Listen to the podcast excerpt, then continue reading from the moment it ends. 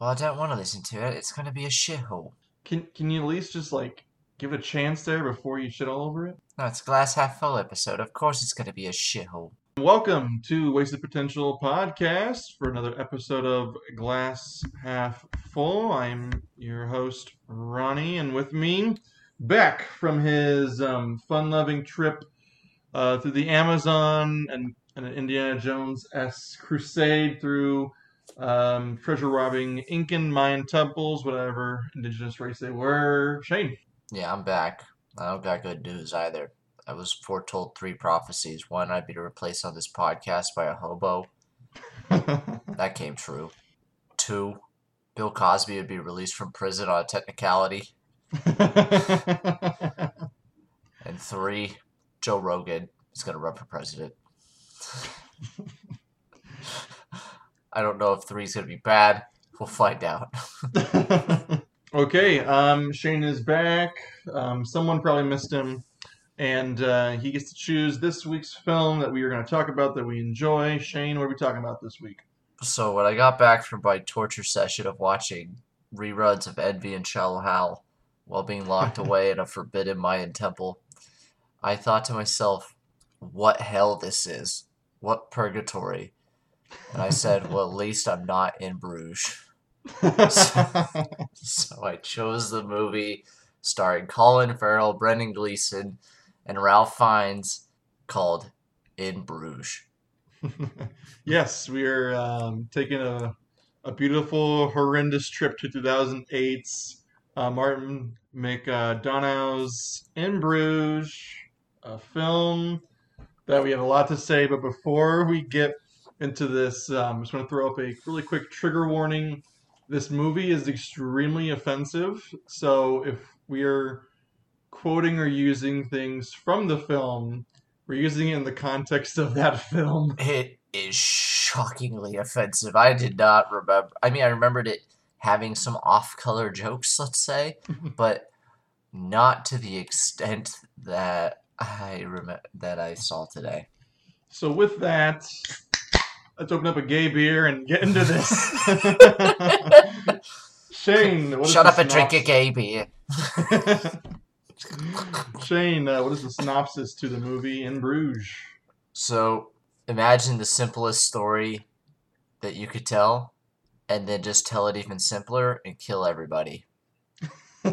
Spoilers. No, um, In Bruges is about two English hitmen who are given a ticket by their boss to go to Belgium, uh, Bruges, Belgium, and uh, hide out after a hit gone wrong has happened with one of them. They kind of take a tour. It's kind of about the one hitman, Colin Farrell's character Ray, dealing with the hit gone bad and then um, the father figure hitman played by Brendan Gleeson uh, trying to guide him through and get him out of the life. All this comes to a head when Brendan Gleeson does not do as told by his boss Ralph Fiennes uh, to kill Ray, and uh, yeah, shenanigans ensues. we'll try to avoid spoilers for the very, very ending, and if not, we'll throw some kind of warning out there because it kind of the ending kind of ties into some of the things I like. So Mhm. We'll give a warning if we're gonna jump in full throttle there and, and fuck this up. Uh, great synopsis. Here's mine. Hmm. Um, a teenaged hitman and Professor Moody hide out after a disastrous murder in beautifully boring Bruges. It all ends in a bloody nightmare of fat people, a racist little person, drug selling bandits, many uses of the word cunt, and a battle with Lord Voldemort. Oh, you already said cunt. Because I was going to say you are a cunt. Harry, let's face it. And I'm not being funny. I mean, no disrespect. But you're a cunt. You're a cunt now. You've always been a cunt. And the only thing that's going to change is you're going to become an even bigger cunt. Maybe you have some more cunt kids. Leave my kids fucking out of it. What have they done? You fucking retract that bit about my cunt fucking kids. I retract that bit about your cunt fucking kids. Insulting my fucking kids? That's going overboard, mate. I retracted it, didn't I? Um, Probably my favorite line of the fucking movie. There you go. If you're offended, leave now. It's gonna get worse. it only gets deeper into darkness. so, question number one: uh, When did you first see this film, Shane? I saw this film way too young. Um, and the first time I saw it, I was like, "What the fuck was that?" Like, what? This was the most like the first time I saw, it, I was like, "That was the most boringest movie I've ever seen," and I fucking hate it. But you're a cunt. And then I think I got like early college, and one of my friends was talking about In Bruges, and I kept quoting it with them. And I was like, maybe I should watch it again because I seem to enjoy the quotes from it. So I watched it again, and then now it's one of my little treasures I always go to, and my wife just hates me for it. uh, yeah, that's like my wife. I told my wife like last night she's never seen it. I'm like, you'll actually like this. It's actually funny. And she gave it like ten minutes and then was like, no. and she just didn't know. it's it's comedy is of the darkest variety. Her her exact quote was, "Is it gonna be like this the entire film?" Of course it's gonna be like this the fucking entire film. It's fucking Bruges. I'm trying. I'm trying to remember when I first saw this. I think you showed it to me. I think it's one of those ones like Snatch and Layer Cake that you were quoting at me. I'm like, I don't know what you're talking about. You said you never seen In Bruges. I'm like, no. So then I think we watched it, and then, and then I think I liked it, and then I watched it a few years later with my mom because I don't remember why we watched it, but then I liked it a lot and I like really loved it. I think it kind of grows more on me the more I watch it. It reminds me of if someone was a big fan of Tarantino and they wanted to write a short story based on Tarantino's tropes. And so they did. But it's not like a Tarantino copy per se. It just follows a lot of the things that he likes to do, but Mhm. with a Britishism to it. Yeah, Martin McDowell was a playwright, an Irish playwright, and the main characters are all Irish, and um, except for Ralph Fiennes is uh, British. But um, but yeah, he wrote um he wrote plays, and he won an Oscar for a short film starring Brendan Gleeson about a hitman. So and, I think he kind of took that idea, and I was watching some behind the scenes stuff about this, and and the story was like he was in Bruges, and he, and his idea was, oh, I love it, and then I hated it. So then he kind of took that idea of like putting two hitmen traveling abroad and dealing with that. So it's, it's kind of amalgamation there. And but yes, for sure, I get Tarantino and um, Guy Ritchie vibes for sure. he said it's like he's living in a dream. He said that, did he? We'll get into that. That that one ties into like some uh, one of the things I love about this movie that I noticed this time, which I guess goes to this one. What's your most recent reaction since I watched it last night? What was your reaction? I wanted to do as many parodies of it in our podcast as possible. I was like, I want us to be like, well, he doesn't like the podcast. How can you not fucking like it? It's a fairy tale. It's a wonderful place. what do you mean? It's fucking great. Who doesn't like fucking Bruges? Ralph Fiennes. Uh, okay, so this time, um, I always liked Ralph Fiennes' character. He was like my favorite. This, but this time he's like the main reason I loved it. And also, Colin Farrell was more enjoyable this time than I remember him. Um, his character, I don't quite understand it. It seems like Colin Farrell just wanted to be himself in a way. I, I don't know. His character's weird. He's almost not human. But uh he it's a interesting character you don't see often. And then Brendan Gleeson's just an old man wanting to be on vacation in Bruges. That's my recent reaction too. Is I remember loving Colin Farrell in this, and then this time, it's it's he's not bad. It's just some of the the very first switch in the first ten minutes when um when Brendan Gleeson mentions the incident and hints at it. he's a really quick kind of like moody turn on him, and I'm like, oh, that's not good. But I think over time it develops a little bit better where like he you can tell he's obviously feeling guilt, but it's his character is extremely off-putting at Yeah. first, but um, but he he he grows on you more. I think now as I'm a little older, he's more annoying to me, but I think by the end though he has an, a more acceptable arc of okay, he's that's- why I joked in the my synopsis called him a teenager because basically what he is. He is not cut Mhm. out to be a hitman. He is an immature like prat, and and he has like no business being in this world. That's kind of the point though. hmm It's like the whole thesis of uh, Brendan Gleeson's character, Ken. Yeah, because that's like like you said, like he's like the father figure, and he and he sees him as like a chance to kind of save him and get him out of this life because he's Brendan Gleeson's kind of accepted. He tells him in that scene when they're at the art gallery, like I know eventually I'm gonna have to accept what I've done and come to consequences with it, but you can still get out hmm while you can, which goes into the theme, which something I want to talk about in a little bit. I just love the approach too. Like I, for some reason, I didn't catch it. I always knew they didn't like being in Bruges, but like, I just love the shitting on the city where it's like, yeah, it's great, but fuck this city. He's like, you know, that's where he went to say before he died. Fucking Bruges. that's kind of um that's that's my first point. I said this movie perfectly captures traveling for me. I perfectly relate to this idea of like I just got back from a trip to San Francisco and I enjoy San Francisco, but I fucking hate it too. It's kind of the idea of like it's nice to be somewhere different for a few days and then there's nothing more and I want to go back home. Especially fucking San Francisco. If you got any listeners there, fucking clean your shoes. oh no, first put shoes on. Oh, you fucking hippies. but it perfectly captures it because like part of me when I travel feels like Brendan Gleeson. I'm like, oh, look at this beautiful museum, look at this history, look at this, and then part of me, Colin Farrell, I'm like, I hate this place. I just want to go drink and turn my brain off because I'm so tired of not being home right now. I just want to go back home. so I think it perfectly captures that. I'm Gonna go to the pub and get pissed. We need more Britishisms. Like, American slang sucks. British slang is truly the pinnacle of slang.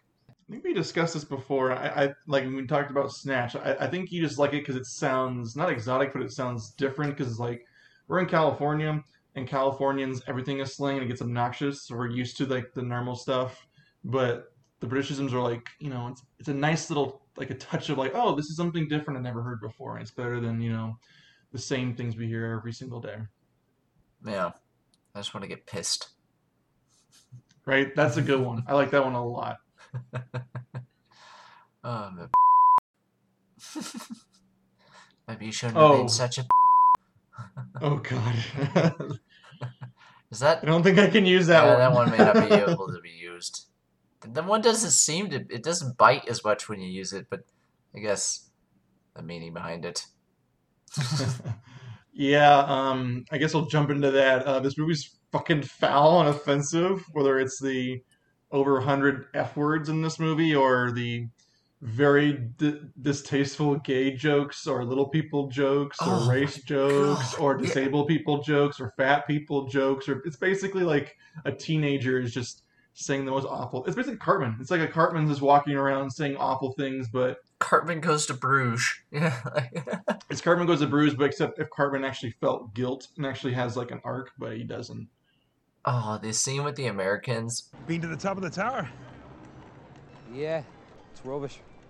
It is. Guidebook says it's a must see. Well, you lot ain't going up there. Pardon me? Why? I mean, it's all windy stairs. I- I'm not being funny. What exactly are you trying to say? What exactly am I trying to say? These are a bunch of fucking elephants. Come on, leave it, Fatty. You know you're just the rudest man. The rudest man. Guys, I wouldn't go up there. It's really narrow. Screw you, motherfucker! Americans, isn't it? you motherfucker. That's the the next point I want to get to is payoffs. Everything in this movie payoffs, and the first one is the Americans. Did you catch what happened to the fat American? Mm-hmm, the heart attack on the stairs. Yeah, the scene when um uh shit the names. I don't know why these names escape me. Ken and Ray. Harry are going up to the tower in Bel Oh, yeah, in Harry. Bruges. Mhm. And uh, and the guy tells him it's closed because uh, an American had a heart attack. Oh, it's perfect. It paid off. yeah. Um, literally everything pays off. It's like the tightest writing I've seen yet in a movie.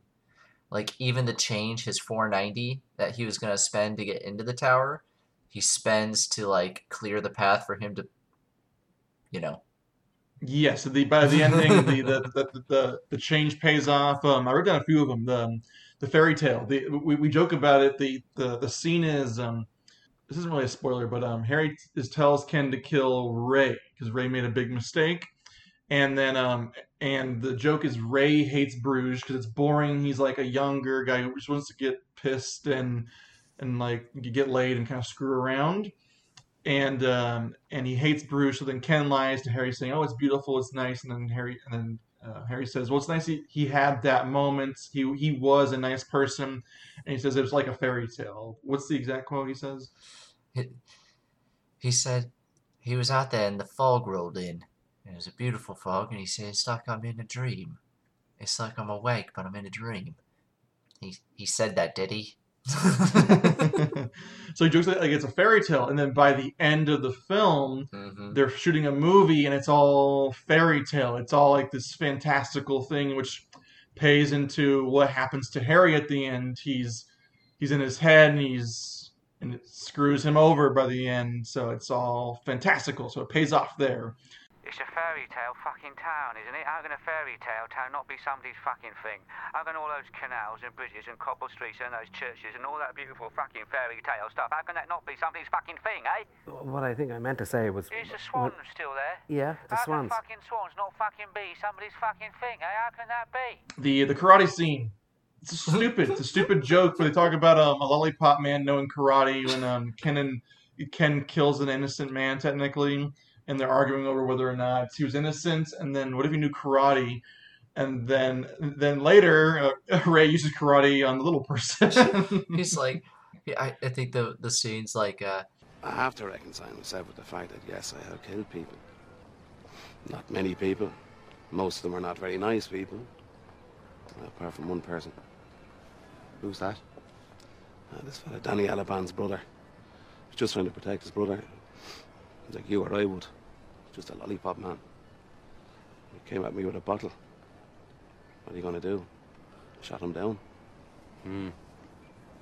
In my book, though. Sorry. Someone comes at you with a bottle. That is a deadly weapon. He's got to take the consequences. I know that in my heart. I also know that he's just trying to protect his brother, you know. I know. But a bottle, that can kill you. It's a case of it's you or him. If he come at you with his bare hands, that'd be different. And that wouldn't have been fair. Well, technically, your bare hands can kill somebody too. They can be deadly weapons too. I mean, what if you knew karate, say? You said he was a lollipop man. He was a lollipop man.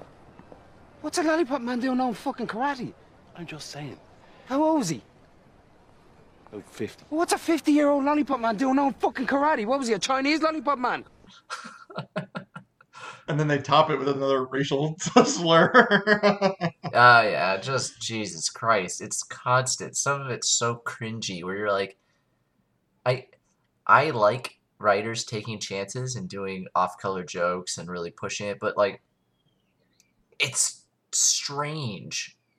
Things like that don't bother me, but there's a lot of moments where I did cringe. But by the end of the film, it doesn't make up for it, it doesn't excuse it. But Ray learns to like not be a total dick to the to the to, the- to like the, the little person. And then there's that scene when um when they're doing cocaine and the little guy is just like going off on a racist tirade. So it's showing that like the characters know racism is bad, just they're just saying awful things because it's just they're hitmen. They're just they're just these people that have at least Ray has very little moral code except for like one thing, and it's like I just say awful things just because. Yeah. Well, and it's like this movie is obviously before Peter Dinklage kind of really changed how you view little people in serious roles, where they were kind of in every movie the butt of the joke for everything. I'm kind of glad to see that change now because I, I view this movie differently when I see it. You're just like, Jesus Christ. Like, I see what the, he's doing, but it's so you, fucked up. you have to. This is this movie's hard because you have to accept that all these Mhm. characters are awful, but there's some kind of glimmer of hope for them, even though they're goddamn awful. They're just they're they're all first of all they're all murderers, and then Ray's just like he just pops a woman in the face because the bottle thing which pays off. I guess it's a whole another payoff too. That's the Uh, bottle yeah, payoff.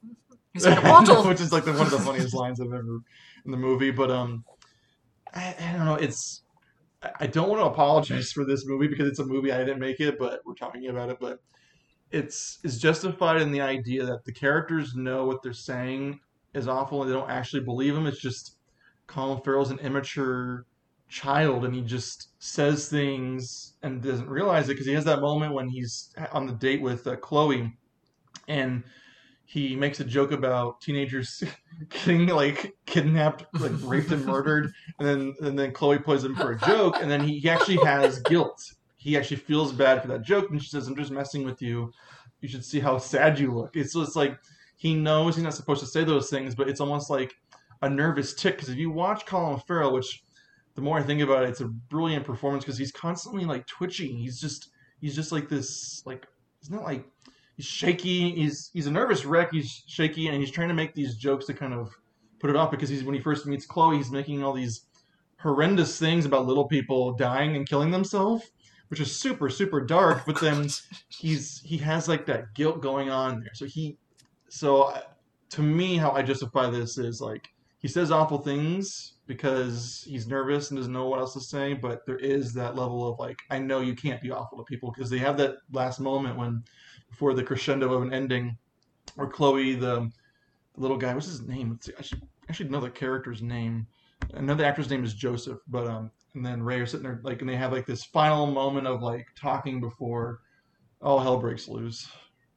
Um, I also take away from this that Colin Farrell should never be allowed to do a big budget film.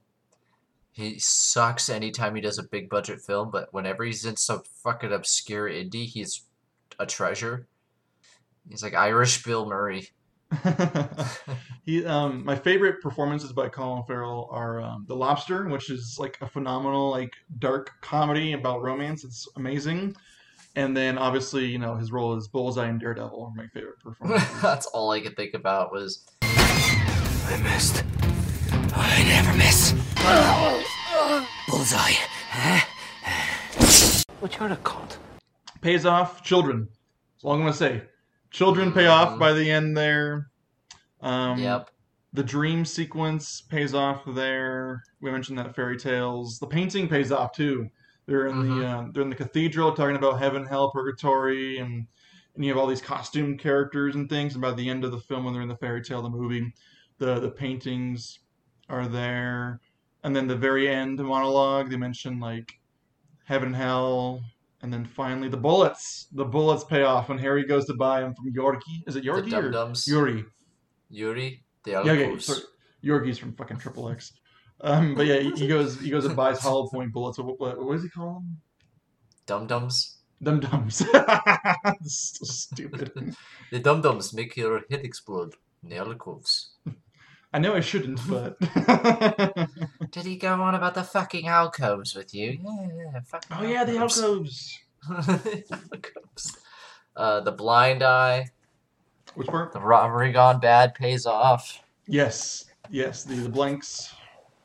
Everything's tied together. Like apparently, there's only seven people in Bruges.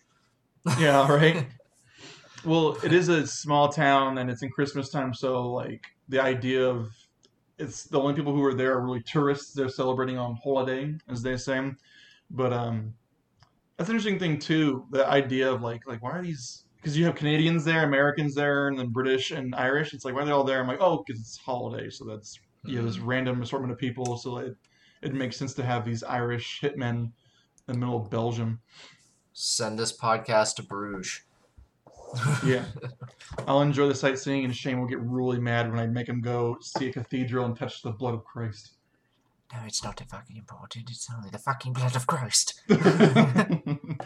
if you have not seen Bru- in Bruges, this podcast is gonna like I'm gonna just do as many clips as I can, but really, We're gonna get copyrighted so hard because we're basically just gonna put the whole fucking movie. yeah, so uh, if you haven't seen it, watch it first, and then uh, this all might make sense because we're trying to not do too many spoilers, but everything Shane's saying right now is just a reference. I don't know what else to do. That's all this movie is built for is to reference. Yeah.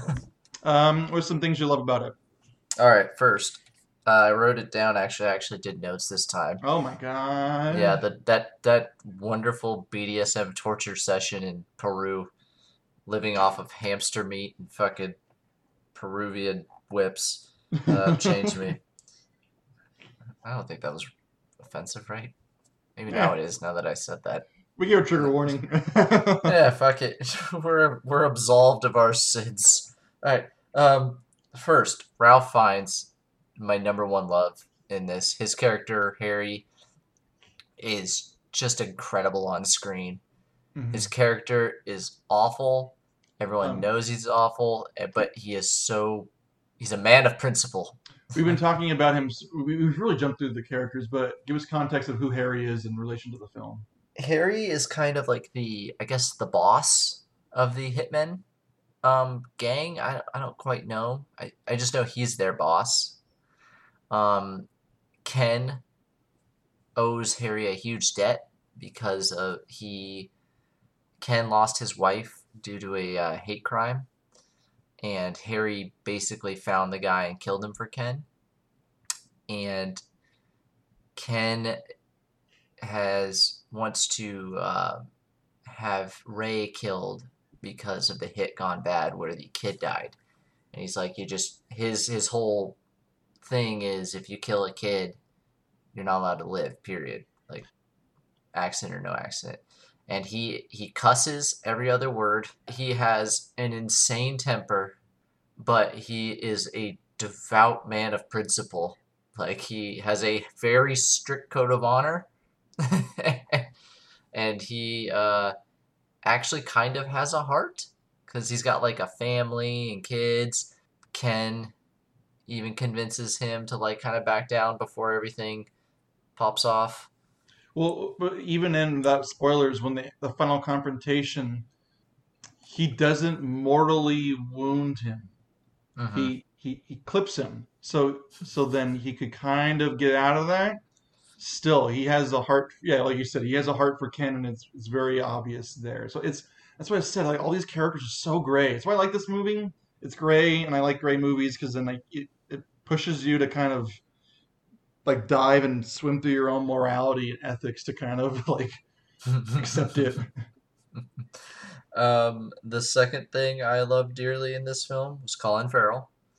I loved his performance. I I enjoyed him, uh, his little growth. I think he did a good job at portraying um, the guilt that he was feeling, mixed in with this comedic goof of a character. And uh, the last thing, the third thing I really loved was the insanely slow build of this movie to get to a what the fuck are we here for? and then oh. Hmm oh. Yeah, it's that's kind of like um, it's very Tarantino esque, where it's a very in, he Tarantino and um, McDonagh. Because if, I'm not sure if you've seen Seven Psychopaths or have you've seen um, Three Billboards out of Ebbing, Missouri, whatever it's called. But yes, he makes you work for the violence, but once you get to that point, it it ramps up quick.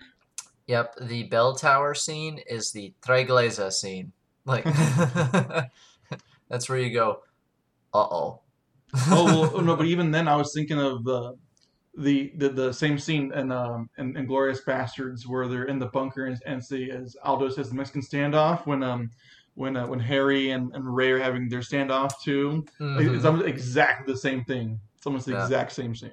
Just let him come up, it's okay.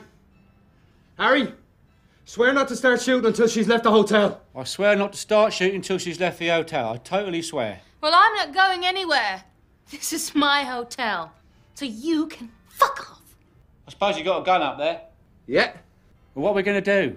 We can't stand here all night. Why don't you both put your guns down go home? Don't be stupid. This is the shootout. Harry, I've got an idea. What? My room faces onto the canal, right? I'm gonna go back to my room, jump into the canal, and see if I can swim to the other side and escape. Right. If you go outside and round the corner, you can shoot at me from there and try and get me. That way we leave this lady and her baby out of the whole entire thing. You completely promised to jump in the canal. I don't want to run out there, come back in ten minutes, and find you fucking hiding in a cupboard. I completely promise, Harry. Not gonna risk having another little kid die, am I? So hang on, I go outside, then I go which way, right or left? You go right, don't you? You can see it from the doorway. It's a big fucking canal. All right, Jesus, I've only just got here, haven't I? Okay, on the count of one, two, three, go, okay? Okay.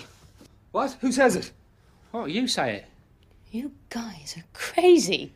Yeah, the the witty, the like straight to the point banter that mm-hmm. occurs, followed by murder. tons and tons of murder. um, what about you? What are the three things you love? I love how you say it so like you don't give a shit. I don't Um, give a fuck what you have to say, you an inanimate fucking object. Uh, I mentioned the traveling. I mentioned the payoffs. Um, tone. I like the tone. I think the Mm. tone.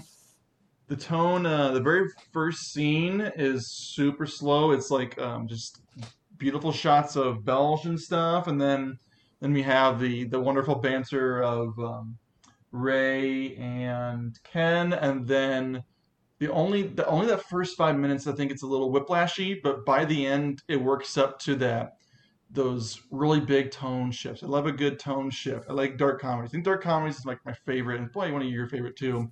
Kind Yeah. of film genres. I I really respect how a director can like make you laugh, make you feel things, make you feel like heartwarming, and then just like kind of pull the rug underneath you. So it's I think it it starts a little wonky, but it, the slower build, and then when you finally figure out what Ray's done to feel all this guilt, I think that's when it shifts for me, and I feel much more for Ray's character. So then, like, I actually feel bad for this like insensitive like pig, basically, because he's actually feeling this remorse or doing something really heinous, and then from there the tonal shifts are so organic and feel well earned because so many moments I don't can't say too many of them without spoiling it. Oh, but like uh, in the park where yes, he's gonna kill himself, and he he's about to murder him in the park, so he stops him from killing himself. yes. and he screams at him, and he screams at, "You're gonna kill me! You're gonna kill yourself!" Wait a fucking second. He was going to blow his fucking brains out when you were going to shoot him, and you stopped him. the fuck is wrong with you? Dude, Ray Ralph Fiennes has just like the perfect spewing of words. He speaks so Mhm. perfectly and so quickly. It's it's amazing. I, I love him in this film. I love him in everything he does. He's fantastic. But this film, he's so like a thousand miles a minute, and it's so clearly and so poignantly and so like like you know like uh, It's weird seeing him in this and him as M in uh, James Bond because I keep waiting for him to call Moneypenny an inanimate fucking object. that or he's in this Netflix movie from this year called Dig, where he's like this like anthropologist, and he's also um, uh, he's also Voldemort, and he's also uh, tons of things. He's uh, he's got of great actor. range. Oh, Grand Budapest Hotel, that one too. Oh yes, where he it loves to bang grandmas. um, I think the my favorite thing of this movie is the theme. I like me some good themes too, and it's just it's the Hmm. idea of guilt, but then cause and effect because it's just these are all murderous people, and it, and it and it, everything pays off. So that cause and effect is like no one can escape it. So they talk about like religion.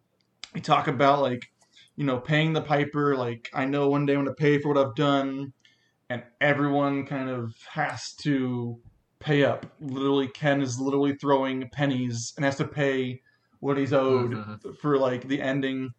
And then it gets to the ending's a little ambiguous, but I think I have a strong stance on how it ends. But um, but yeah, everyone has to kind of answer for what they've done. And live forever in Bruges. yeah, you're stuck in purgatory forever. Stuck in Bruges. Um, Please God, don't let me die in Bruges.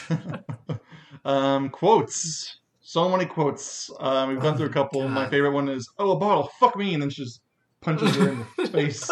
I don't normally hit women, but she came in with a bottle. or uh, there's gonna be a war. Oh, which side the Vietnamese gonna be on? he doesn't even want the fucking Vietnamese on his side. He doesn't want the fucking Vietnamese on his side. You're crazy. Oh, speaking of which, that pays off too. he's uh he, he's in the restaurants and he, and he thinks they're American but they're Canadian and he says, "What about the Vietnamese?" And he goes, "What do you fucking mean the Vietnamese? I've been sitting here. There's nothing to fucking do with in it. The Vietnamese. You're saying it louder doesn't mean it makes any more sense to me." doesn't make it make more sense. Uh, I guess that I'm gonna skip a little forward because we I think we're just gonna keep getting caught just quoting things at each other. Mhm. Um, the things I didn't like. Okay. The first one was the female character. I don't like Chloe. I feel like she it- it- she had nothing to do. Like I I I don't dislike her. I just feel like she was an afterthought in the script. Like she kind of helps drive like she's important to the plot, but her character kind of just stares and is just supposed to be pretty, I guess. Like it she's supposed to be this infatuation figure for him and like this redemption thing for him, but it I don't know. She wasn't given a lot to really like do anything. Yeah, I, I think that's the the. I have two things that changed. My biggest one was like the female characters have a purpose in the plot, but they don't have a lot to do. I know the only in the romance with them, it's quick, but I guess it kind of makes sense that she's not a good person either.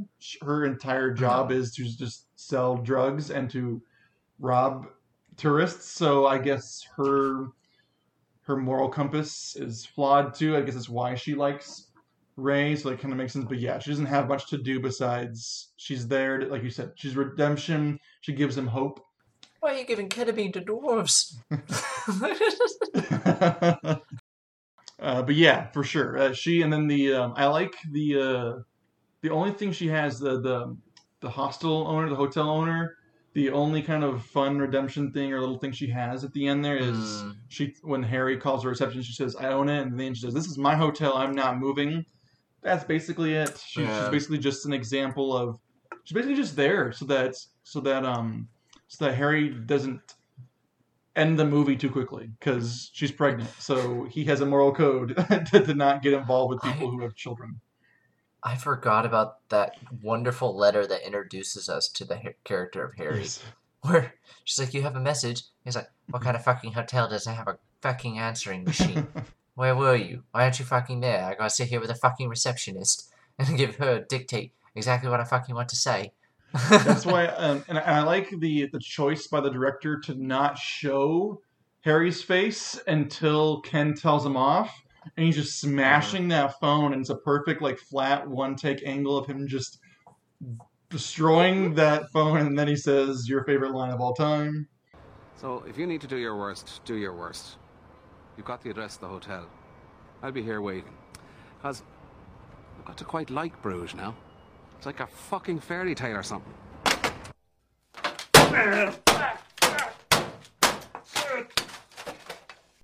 It's an inanimate fucking object. You're an inanimate fucking object! I'm sorry I called you an inanimate fucking object. Yeah, I I like was that. It, it, like you said, that it gives him that his depth of character of like he has a family and he's he's, and he's a man of honor, as he says. Got to stick to your principles. I can't remember the context now, but one of my favorite lines is "We're still in fucking Bruges." I can't remember what that context is now. I'm, I'm blanking on it. It's from last night. I my buddy and I always quote the uh, back and forth between him and Ken when he's all like, uh, "Well, it's a, it's like a fairy tale when you're there," and like he's like he's like he said that did he? he's like, I'm glad we, I glad we could do something nice for him before we kill him. um, my next favorite one is "You Heat the the Canadian." You heat the Canadian? yeah. I what the what? What the fuck are you saying? You heat the Canadian. And, then, and, and I love Colin Farrell's mannerisms. He just looks around the corner and he goes, "That's him," and he goes, uh, "Oh, the Canadian." He's like, we're going back to Bruges. Of course, wonderful, wonderful. Yeah.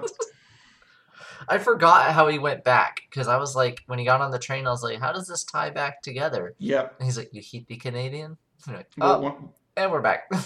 once again, that that's that tight thing where it's like nothing is wasted. Everything's wasted. The the scene where he punches the Canadians, it comes right back and it, it pulls them back in, so nothing is ruined. And you could say maybe he went back and rewrote it to tie it in, but regardless, it's all tight. It all comes back around. Nothing is wasted. Everything is used. Mm-hmm. No fat on this thing. Like, it is a wonderful little dish. Yeah, but and I can see people saying it's slow, but I for me I like slow burns, but I don't think it's slow because it, it has to slow bring bring you in because you have to care for these characters. You have to like get the full roundedness of these characters because by the end, when it's a mess, you have to be like, okay, I I actually maybe I don't you don't like the characters, but from you understand them and you at the very least care what happens to them at the end. So, as I was being tortured deep in an Incan burial site, You are not by- gonna. by, an, not gonna. by the old ones with a golden dildo, Oh I I came to a revelation, um, and I looked back on our journey through movies, and I realized there is there is this word slow is dumb because there is bad pacing, and then there is a slow burn kind of thing. Like I think a lot of people confuse pacing with uh, taking your time in a movie. Like Mhm. no one will say that Pulp Fiction is slow, although it takes its sweet time to get anywhere. But it has good pacing in the scenes. There is interest. There is everything. Um, Power Rangers, when people wouldn't say it's a slow movie, but it feels like it's forever because it has the worst pacing. I people need to just, especially our general audience, needs to learn what pacing is and what slow is. Yeah, well, slow. When I say the word slow, I don't mean it derogatorily. I mean it just kind of like I like Uh, slow takes things. its sweet time. Because, for example, I love the movie The Exorcist. That's a Oh, slow yeah. movie because it takes an hour and a half to get. Well, it takes an hour to get to the the demon. It takes two hours to get to the exorcism. But the point being is like it builds up to that, and sure, Yeah. the pacing is slow, but you have to get there. But I think your your point of like that, or or another example, uh, Dan and I are talking about a movie called Into the Furnace, which I can't recommend to anybody because that movie, goddamn me, Anders, Everything pays off, but it's fucking slow to get to the the plot of it. So I Bale? like things. See, like I like slow films if there's a payoff to them, if there's some some reasoning behind it. But yeah, there's a Yeah. difference between a slow pace, slow burn versus poor pacing. I need a good end to this date, or it's a waste of my fucking time. I need a happy ending at the very least. yeah. Anytime I sit down to a movie, you can take as much time as you want, but we fuck it in the end. What you're a cunt. Um, my, my favorite final quote I wrote down is "Don't be stupid. This is a shootout." uh, when when, uh, when Harry's talking to the uh, the hotel owner at the end, "Don't be stupid. He's It's like, it's the shootout. like, this is, yeah, it's this shootout.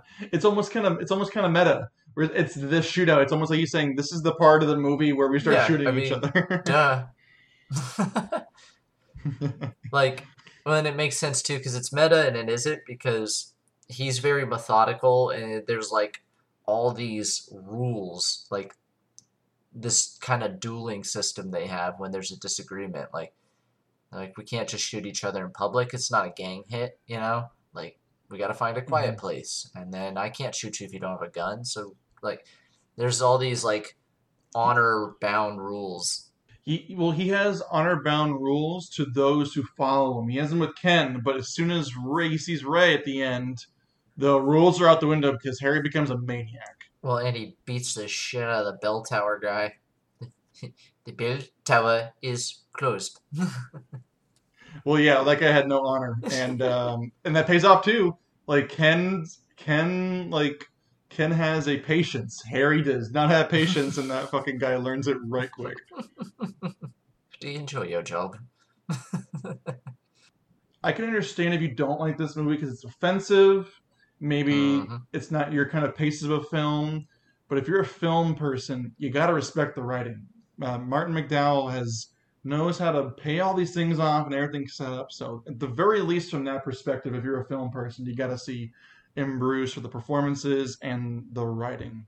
It's perfectly made for us. It's a slow ass movie uh, with really raunchy, like off-color jokes and tremendous Mm-hmm. violence. Have you seen the Three Billboards out of Ebbing, Missouri? No, I have not. whatever it's called. You should we should put that one on because that one's Sam Rockwell and Frances McDormand, and this podcast stands by Sam Rockwell and whatever he does. But you should check that one out next. That one, that one, god damn, that one, that one really pushes you Hmm. on liking those characters. Those characters are fucking unlikable, but it's it's a brilliantly performed and made film. So check that one out next. You should put that on your list. Isn't we talk about uh, it the isn't Peter Bill not Peter Billingsley? Fuck that guy. Um, it, uh, no, uh, what? But uh, Uh, I just said his name earlier. Not Dinklage. No, Peter uh, Woody Harrelson's in it. Oh, okay, yeah. I thought Peter Dinklage was in it. Dude, how about Peter Billingsley? I wish he'd fucking go to Bruges. Ruin fucking Christmas. What you're a cunt. Oh. We're, we're still we still send out emails to you, Peter. If you, you're going to come on to our, our Christmas podcast this year, we'll we'll force you to watch a, a Mormon film. You'll love it. Is it funny now that after watching Ralph Fiennes, every time I see that hobo tweet on our page to Dan Rather, that I just picture Dan Rather reading them and smashing phones and like, planning to meet that hobo in Bruges? At Dan Rather, you scumbag. You motherfucker! uh, um, anything else you'd want to you enjoy? Anything else you'd want to change about the film? I kind of left the third open. There was something. I- Oh, did I already talk about the kind of dwarf angle? It. I feel like the writer just has some weird thing with like little people, and it was. I I know I see the payoff, and I don't say like, oh, you should have got rid of them, but like the approach and like almost like patronizing way he dealt with them in this was is it took me out a little bit. I feel like there could have been a little more respect and some jokes, but I I don't know how to feel cuz like it's a big part of the movie and the I guess some of the comedy, but I I don't know if it's just it didn't age as well, but I feel like that could have been approached a little more uh subtly or with some more tact. I was exactly what I was going to say. It's it's kind of tactless, and of all the terrible things they go on, they don't let up on that until the very end of it. So, I think toning it down, because like you said, I see what they're doing. They're like he's making fun of them, and then they show an example of a person who's like just as awful as anyone else, regardless of his stature. and in the end, they kind of you know have their their you know comeuppance moment there, or like they Yeah. they they have a moment of like you know solidarity. But you're right, it's it's to a point where you said cringing, and It's well, we've already said it. It's fucking offensive. There's, there's no way around it. It's fucking offensive. It's gonna be a war, man. I could see it. There's gonna be a war between the blacks and between the whites. You ain't even gonna need a uniform no more. This ain't gonna be a war where you pick your side. Your side's already picked for you. I know whose side I'm fighting on. Fighting with the blacks. Whites are gonna get their heads kicked in. You don't decide this shit, man. Well, who are the half-cats gonna fight with? With the blacks, man. It's obvious.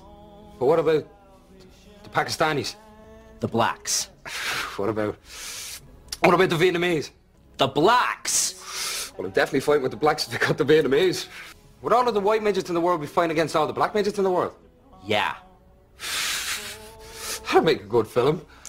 You don't know how much shit I've had to take off of black midgets, man. That's undeniably true. See, Jimmy, my wife was black, and I loved her very much. And in 1976, she was murdered by a white man. So tell me, Jim, whose side do I fight on in this wonderful war? I think you need to weigh up all your options and let your conscience decide, Ken. Two monkey hookers and a racist dwarf. I think I'm heading home. Yeah? Think I'll come with you. Hey, what's... Back off, Shorty. You don't know karate. Ah! Don't say, Don't say you didn't have a cover. Short arse. I retract this statement about your cunt kids. I'm sorry. Oh god, Uh, we were we were tiptoeing around this fucking film. Okay. Um, and then the third, I don't know if I really would change. I, I, I had a hard time coming up with the third thing. Maybe you got something I'll agree with, but those were the only two that I was like, eh, I wish that would have been better. More, uh, more whispering from uh, Brendan Gleeson.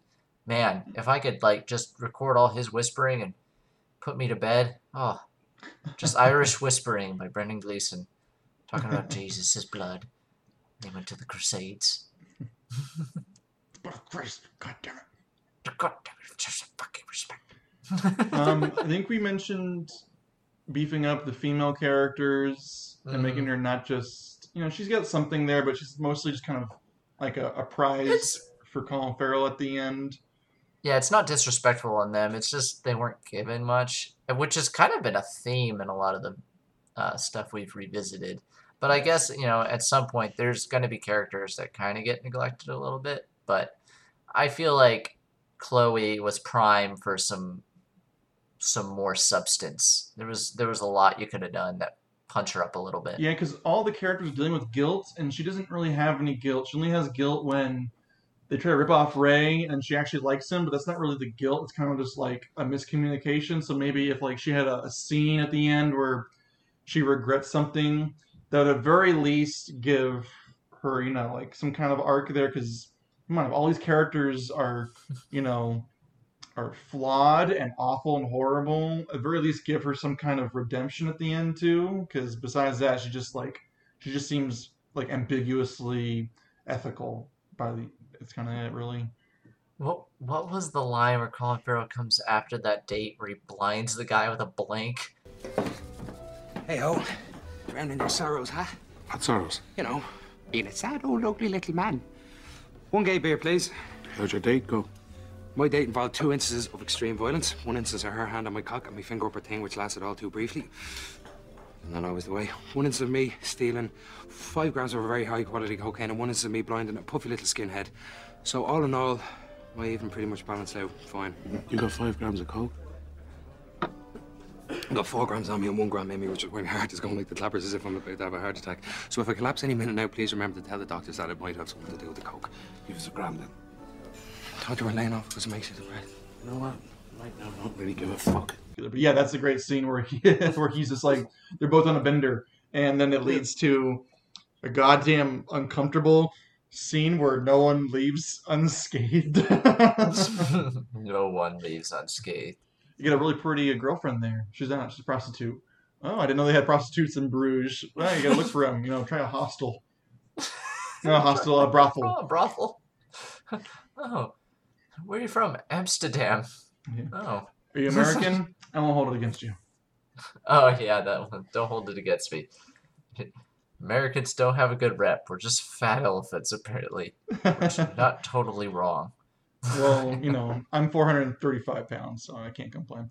Um, yeah, I think we talked about most changes. We kind of dressed it. We said um, Chloe's character, maybe I know from this podcast, from us, turning down the fucking in your face offensive things that Colin Farrell says a little bit, specifically towards them, towards um, that character might be, you know, it it make it easier to swallow.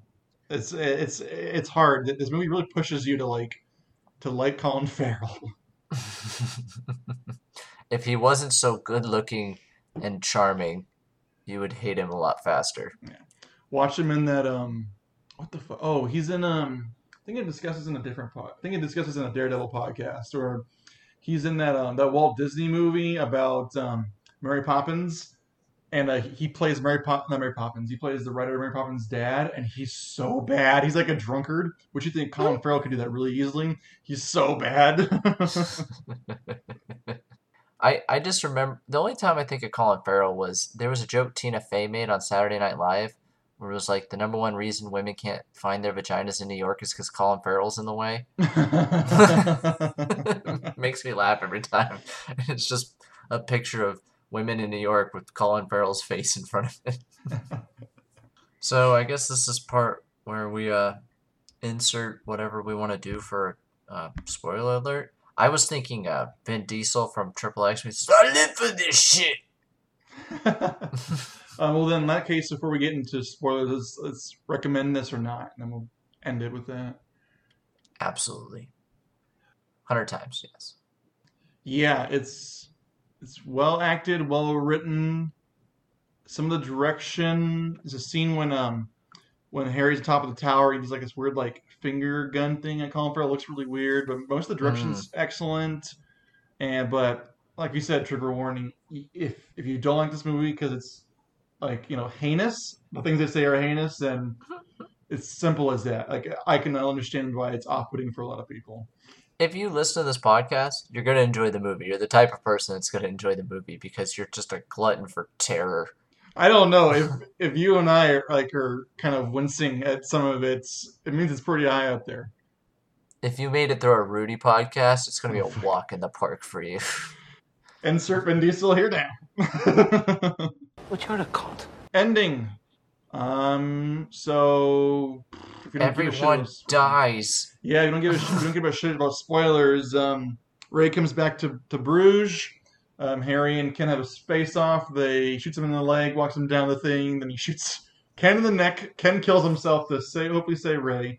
Then Ray and Harry have a shootout, and then Ray is shot. Harry kills the little person, shoots himself in the fucking face, and then what do you think of the ending with um, the monologue and the kind of fade to black? There's a Christmas tree somewhere in London with a bunch of presents underneath it that'll never be opened. And I thought, if I survive all this, I'll go to that house, apologise to the mother there, and accept whatever punishment she chose for me. Prison, death, didn't matter. Because at least in prison and at least in death, you know, I wouldn't be in fucking Bruges. But then, like a flash, came to me. And I realised fuck, man. Maybe that's what hell is. The entire rest of eternity spent in fucking Bruges. And I really, really hoped I wouldn't die. I really, really hoped I wouldn't die.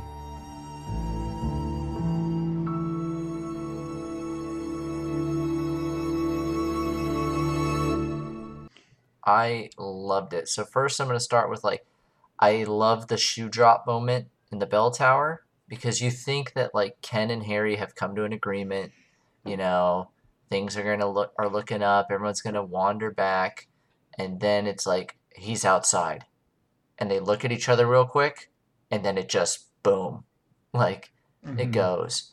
Um, I love the end because like the head exploding, so he couldn't tell it wasn't a kid. Mhm. Like him being dressed like a schoolboy for the film.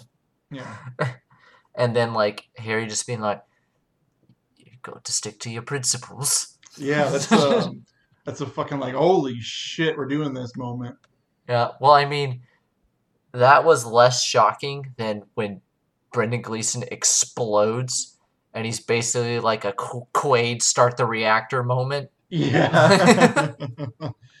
yeah, um that this isn't a criticism, this is just something that's like you know, it's, it's heartbreaking that Ken jumps to save Ray and then he doesn't save Ray.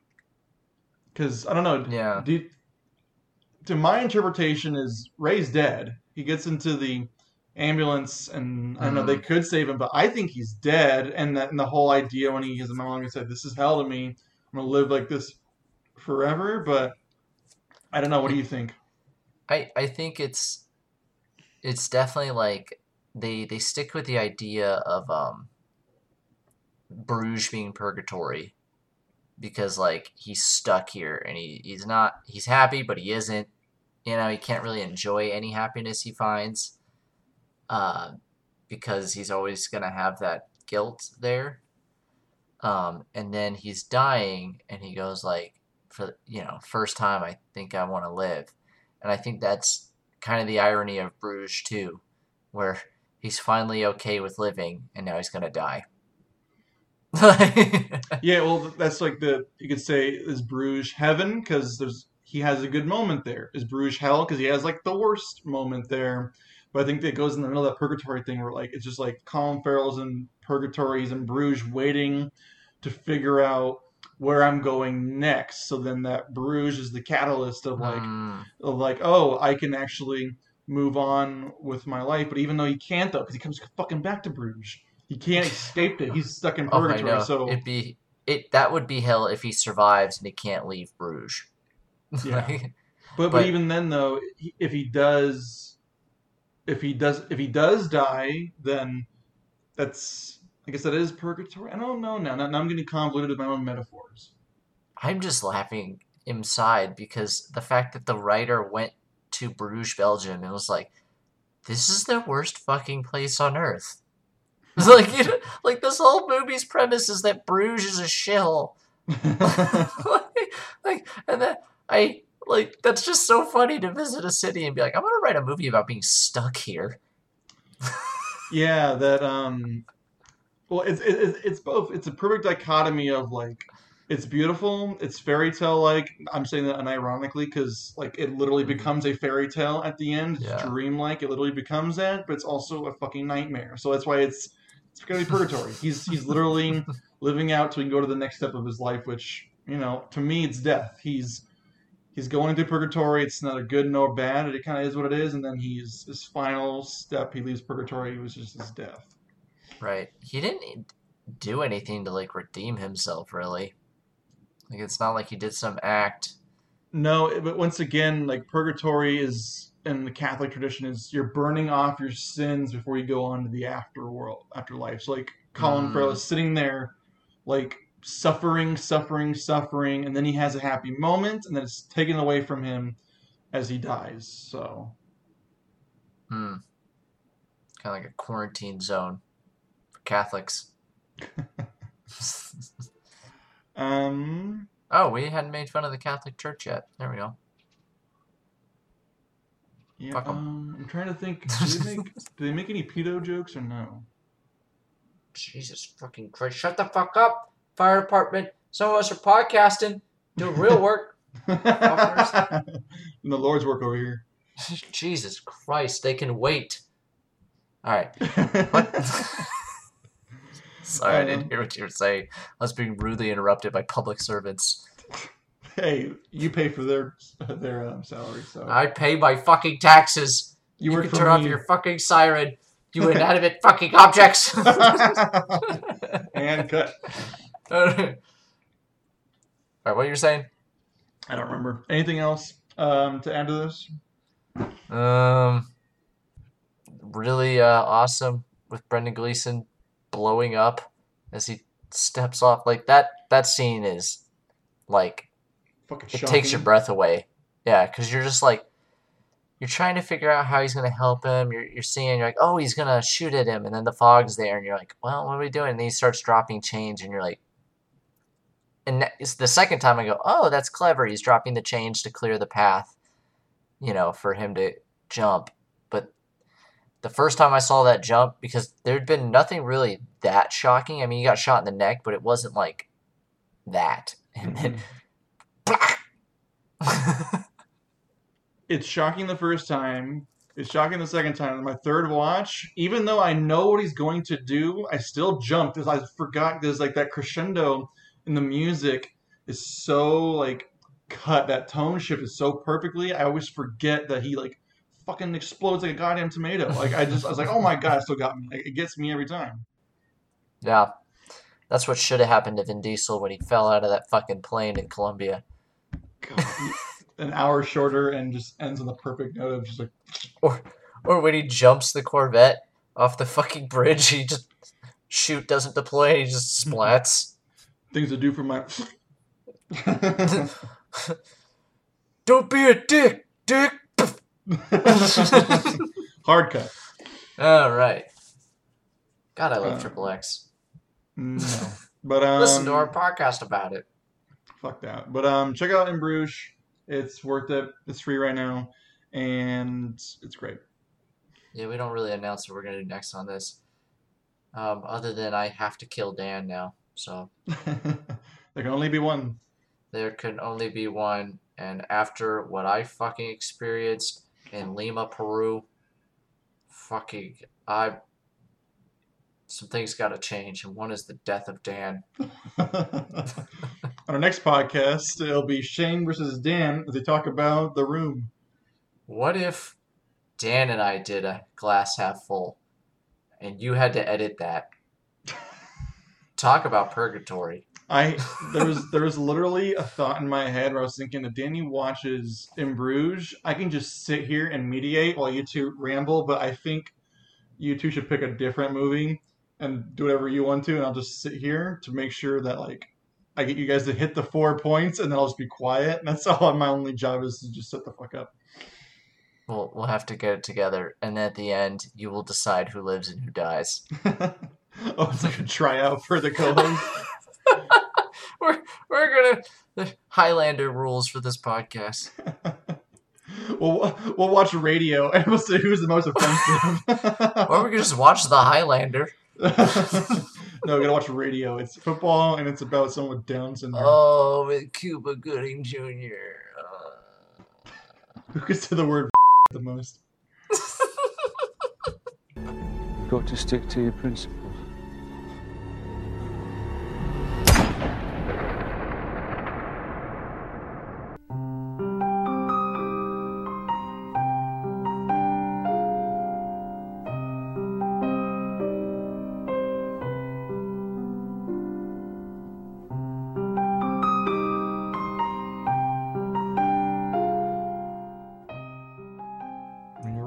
We're. Oh, I made it. I, I made it through the Incan trials. oh my god. I was thinking, okay, so Danny and I recorded that two weeks ago, and I made the joke you're trapped, and I was like, and then like last week the Florida thing happened. I'm like, is that kind of terrible timing? But it's like, yeah, it's it's Peru. I tell you what.